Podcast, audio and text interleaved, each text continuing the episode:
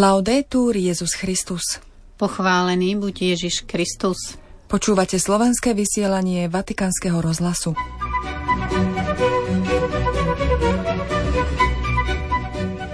Pápež vo februári vyzýva k modlitbe za nevyliečiteľne chorých a ich rodiny.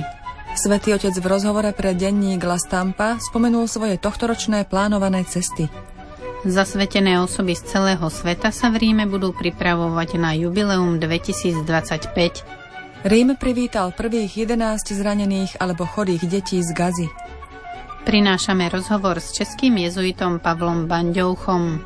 V útorok 30. januára vás od mikrofónu zdravia Miroslava Holubíková a Zuzana Klimanová. Vatikán.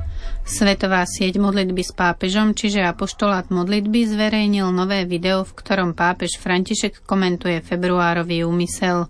Modlíme sa za nevyliečiteľne chorých a za ich rodiny, aby vždy mali potrebnú zdravotnú i duchovnú starostlivosť a sprevádzanie.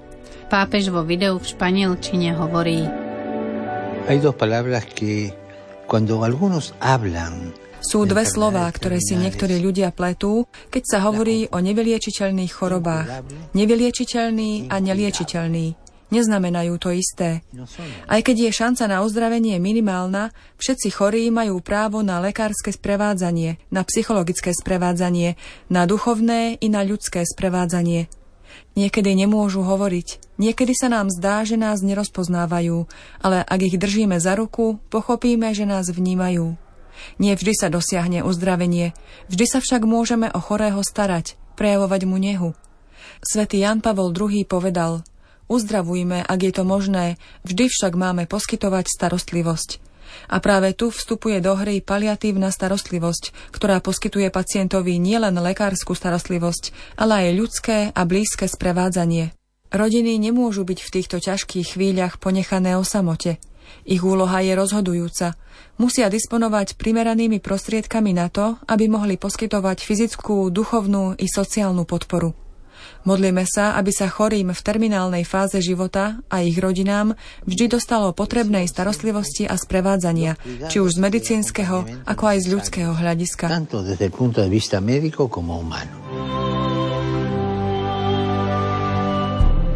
Pripomeňme aj úmysel slovenských biskupov aby sme sa podľa príkladu preblahoslavenej Panny Márie nesením vlastných krížov pripájali ku Kristovmu vykupiteľskému dielu. Vatikán. Včera uverejnil talianský denník La Stampa rozhovor so svetým otcom Františkom. Hovoril v ňom o vojnách vo svete a diplomácii Svetej stolice, o požehnávaní ľudí žijúcich v neregulárnych zväzkoch, o umelej inteligencii, o svojom zdraví či o stanovení svetového stretnutia detí, ako aj o svojom sne o cirkvi. Pápež v rozhovore adresuje výzvy mladým a spomína aj odkaz svetca mladých Dona Boska, ktorého sviatok sa slávi zajtra, 31. januára. Ohľadom apoštolských ciest v roku 2024 svätý Otec spomína Belgicko, Východný Timor, Papú Novú Guineu a Indonéziu a predpokladá sa aj cesta do Argentíny. Viac o rozhovore nájdete na našej internetovej stránke. Prinesieme ho i v ďalších vysielaniach. Vatikán. Od 1. do 4. februára sa v Ríme stretne viac ako 300 predstaviteľov rôznych foriem zasveteného života z viac ako 60 krajín.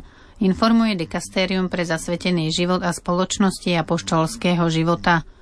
Budú sa pripravovať na jubilejný rok 2025, v rámci ktorého sa bude 8. a 9. októbra 2025 v Ríme konať jubileum zasveteného života na tému Pútnici nádeje na ceste k pokoju. Na tohtoročnom februárovom stretnutí bude každú krajinu zastupovať reholník, reholníčka, člen sekulárneho inštitútu i zasvetená žena z Ordo Virginum. V rámci prípravy na jubilejný rok 2025 si budú vymieňať skúsenosti, aby sa do svojich krajín vrátili s túžbou byť znamením zmierenia medzi národmi. Podujatie sa bude konať aj počas Svetového dňa zasveteného života, ktorý cirkev slávi na Sviatok obetovania pána, čiže na hromnice 2. februára. V tento deň bude pápež František predsedať osobitnej svetej omši v Bazilike svätého Petra. V rámci jubilea zasveteného života v októbri 2025 sa budú zasvetené ženy a muži zamýšľať nad veľkou potrebou pokoja, naliehavou potrebou našej doby, aby odpovedali na výzvu pápeža Františka vytvoriť prostredníctvom jubilejnej cesty atmosféru nádeje a dôvery ako znamenia znovuzrodenia, ktorého potrebu pociťuje celé ľudstvo. Gaza Rím 11 vážne chorých alebo zranených detí z Gazy dorazilo špeciálnym letom včera večer na vojenské letisko Čampíno v Ríme. Prijala ich vatikánska nemocnica Bambino Gesù, odkiaľ budú niektoré deti prevezené do ďalších pediatrických nemocníc v Taliansku. Zajtra vypláva na pomoc aj nemocničná loď Vulkáno. Iniciátorom a sprostredkovateľom akcie je vikár kustódie Svetej Zeme Páter Ibrahim Faltas – ako uviedol pre vatikánske média, do sprostredkovateľskej činnosti boli zapojení Izraelčania, Palestínčania a Egyptiania. Zajtra smerom k Taliansku vyrazí aj nemocničná loď Vulkáno, ktorá v súčasnosti kotví na egyptskom pobreží. Vypláva s približne 50 maloletými na palube. Vo februári sa potom začne letecká preprava, ktorá dovezie ďalšie deti hospitalizované v Káhire do niekoľkých talianských nemocníc. Milí poslucháči, začiatkom decembra sme odvysielali rozhovor so sestrou Pavlou Satmárkou o slovenskom bezdomovcovi Mirkovi, ktorého volali aj muž bez tváre. Rakovina ho pripravila o tvár i zrak. Jeho pohreb slávil v septembri pápežský almužník kardinál Krajevský. Dnes nám o svojich skúsenostiach s Mirkom porozpráva český jezuita Pavel Banďouch v rozhovore, ktorý pripravila Zuzana Klimanová. V štúdiu vítam Pavla Banďoucha, jezuitu, ktorý predčasom pôsobil aj v českej redakcii Vatican News. Ty teraz pracuješ aj na doktoráte a pripravuješ sa zároveň na kňastvo. A ty si poznal aj slovenského bezdomovca Mirka, ktorý žil v Ríme a bohužiaľ v auguste zomrel. Posiela ho rakovina, ktorá mu zničila tvár. Ako si ho spoznal? Díky teda za pozvání. Je to vlastně tak, že jsem se k němu víceméně dostal k Miroslavovi v podstatě náhodou, díky tomu, že on vlastně žil tady v Římě na Aventínu, což je jeden z těch římských kopců. A my jsme vlastně nedaleko jsme měli kolej, kde já jsem studoval, když jsem tady byl na filozofii.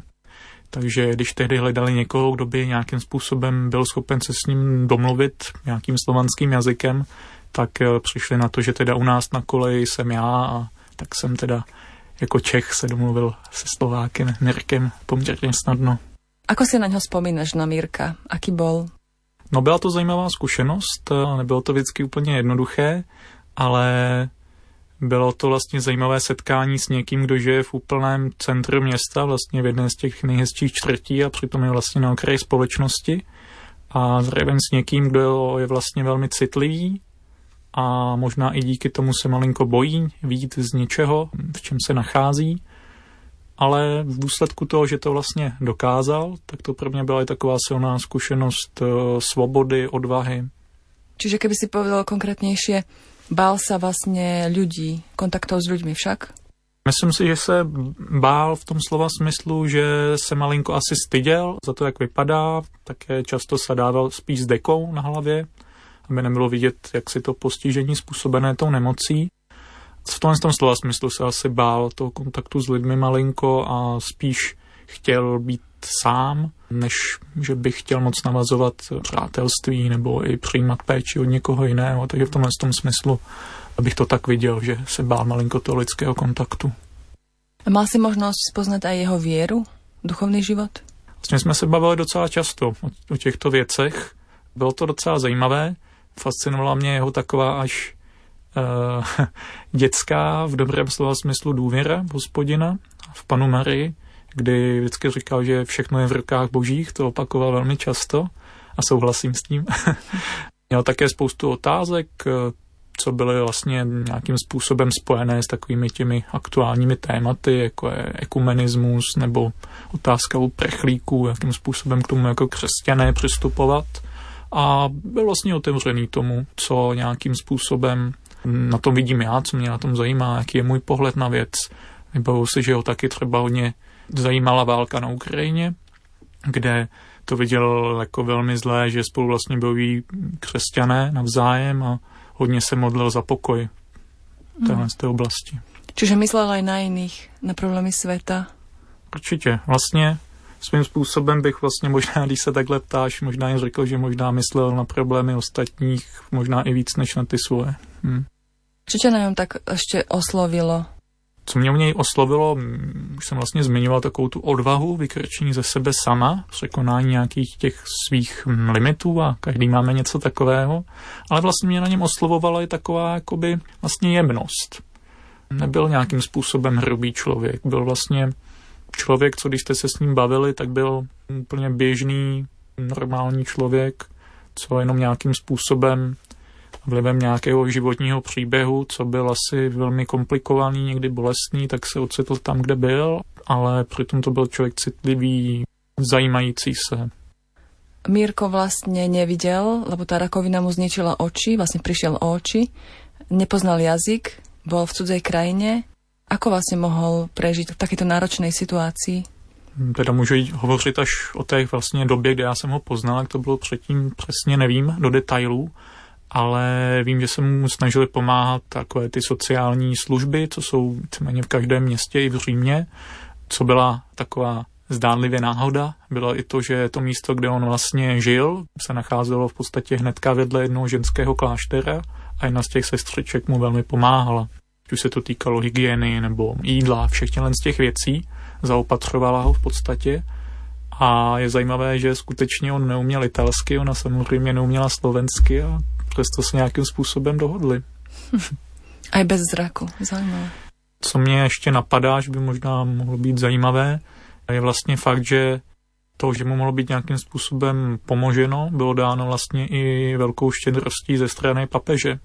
Protože papež dal vlastně k dispozici jeden v podstatě z paláců z Vatikánu, kde klidně mohl být hotel a byly by za to velké peníze, tak vlastně tenhle ten eh, palác, nebo takový větší dům, dal vlastně k dispozici hnutí Sant'Egidio a díky tomu je to vlastně místo, kde lidé bezdomová, nemocní, tak mohou žít uh, nejmenším dočasně tak, že žijí důstojný život. Takže to je pro mě vlastně taky na tomhle tom příběhu silné jako svědectví toho, že církev se skutečně stará i o ty poslední.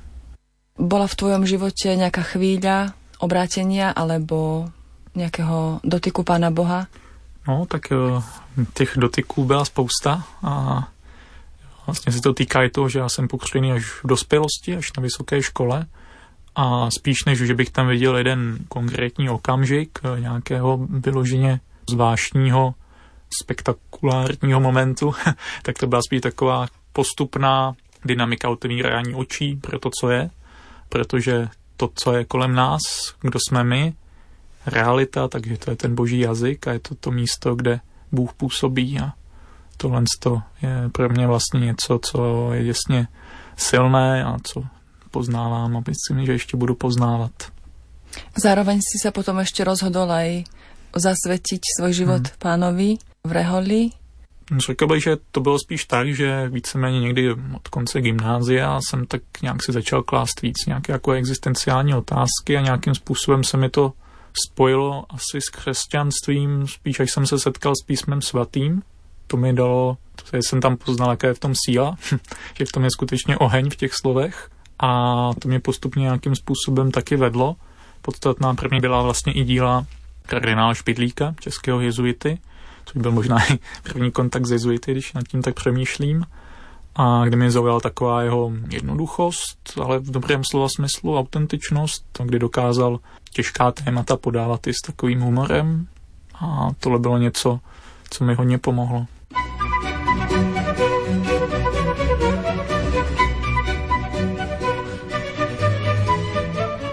Po rozhovore s Pavlom Banďouchom sa už s vami lúčime. Celý rozhovor nájdete na našej internetovej stránke.